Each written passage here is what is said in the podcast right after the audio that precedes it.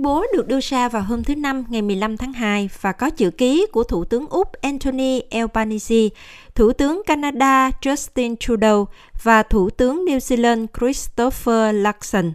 Sau các báo cáo rằng Israel đang lên kế hoạch tiến hành một chiến dịch quân sự trên bộ ở Rafah như một phần trong nỗ lực đang diễn ra nhằm tiêu diệt Hamas. Các nhà lãnh đạo thế giới đã cùng nhau kêu gọi Israel dừng lại hành động này và nhấn mạnh đơn giản là không còn nơi nào khác cho dân thường đi. Tuyên bố viết như sau. Một chiến dịch quân sự nhắm vào Rafah sẽ là thảm họa. Khoảng 1,5 triệu người Palestine đang trú ẩn trong khu vực, trong đó có nhiều công dân của chúng tôi và gia đình của họ. Với tình hình nhân đạo ở Gaza vốn đã rất nghiêm trọng, những tác động đối với thường dân Palestine từ một hoạt động quân sự mở rộng sẽ rất tàn khốc. Chúng tôi kêu gọi chính phủ Israel dừng lại hành động này. Các thủ tướng Úc, Canada và New Zealand tiếp tục kêu gọi Israel lắng nghe sự đồng thuận quốc tế ngày càng tăng xung quanh cuộc xung đột, đồng thời nhấn mạnh sự cần thiết phải ngừng bắn vì nhân đạo ngay lập tức, thả con tin và cung cấp cứu trợ nhân đạo nhanh chóng, an toàn và không bị cản trở cho dân thường ở Gaza. Các nhà lãnh đạo thế giới cũng giải thích rõ rằng lệnh ngừng bắn không thể là một chiều và sẽ cần có sự tham gia của Hamas. Điều này sẽ cho phép các cuộc đàm phán chính trị có thể đạt được hòa bình và an ninh lâu dài. Tuyên bố kết luận. Úc, Canada và New Zealand vẫn kiên định cam kết hướng tới giải pháp hai nhà nước, bao gồm việc thành lập một nhà nước Palestine cùng với Israel, nơi người Palestine và Israel cùng chung sống trong hòa bình, an ninh và được tôn trọng. Người phát ngôn an ninh quốc gia Nhà Trắng, ông John Kirby cho biết tuyên bố này phù hợp chặt chẽ với quan điểm của Hoa Kỳ về vấn đề này. Tôi không thấy có nhiều khoảng cách giữa những gì mà họ nói với những gì mà chúng tôi đã tuyên bố. Chúng tôi vẫn tin rằng trong hoàn cảnh hiện tại, nếu như mà không có một kế hoạch đáng tin cậy như Tổng thống đã nói để giải quyết hơn một triệu người Palestine đang ở Rafah, thì hãy bảo đảm rằng họ có một nơi an toàn để trú ẩn.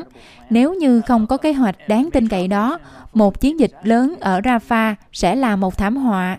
Chúng tôi đồng ý với điều đó và chúng tôi đang tiếp tục nói chuyện với với những người đồng cấp Israel về kế hoạch đó sẽ như thế nào. Trong khi đó, thì quân đội Israel đã tiến hành cuộc đột kích vào bệnh viện lớn nhất còn hoạt động ở Gaza.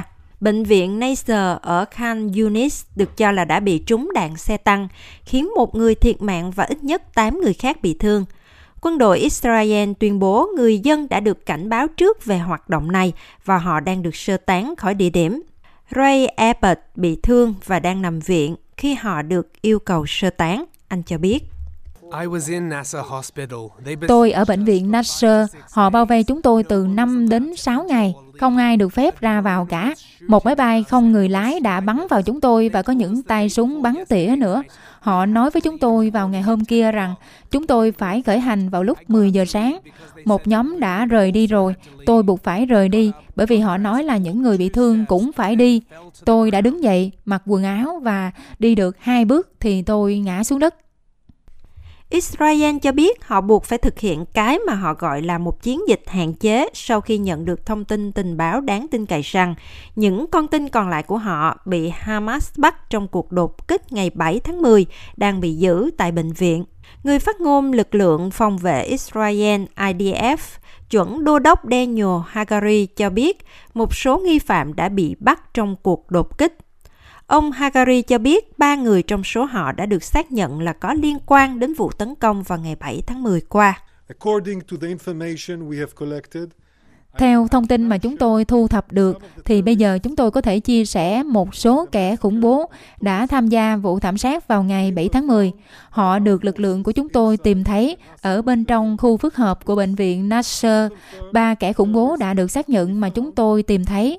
Đó là Maid Adel Mohammed Abu Nazira, tài xế xe cứu thương của tổ chức khủng bố Hamas đã tham gia vụ thảm sát vào ngày 7 tháng 10, thú nhận rằng đã vận chuyển một con tin từ biên giới với Israel vào giải Gaza.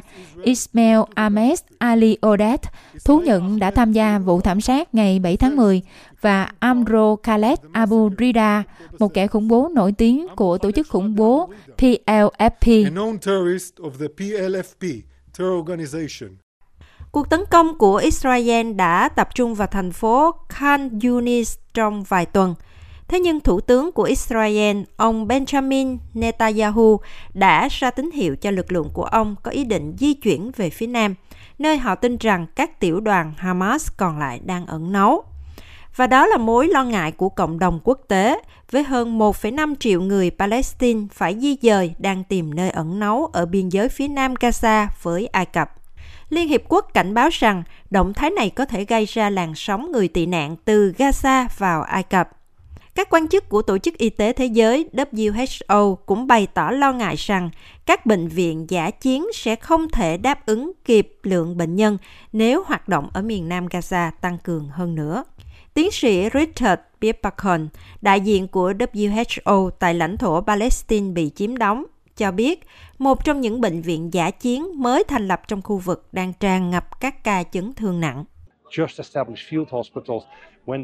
Bệnh viện giả chiến mới thành lập, khi mà họ mở thì họ dự kiến là sẽ có 200 bệnh nhân mỗi ngày. Rất nhanh thì họ tiếp nhận từ 600 cho tới 700 bệnh nhân mỗi ngày, trong đó 40% là chấn thương. Và bây giờ thì phần lớn bệnh nhân chuyển đến là bị chấn thương. Ngay cả trong khoảng thời gian ngắn ngủi trong giờ qua, chúng tôi đã chứng kiến một số xe cấp cứu đã lao tới với những trường hợp bị chấn thương nặng nhất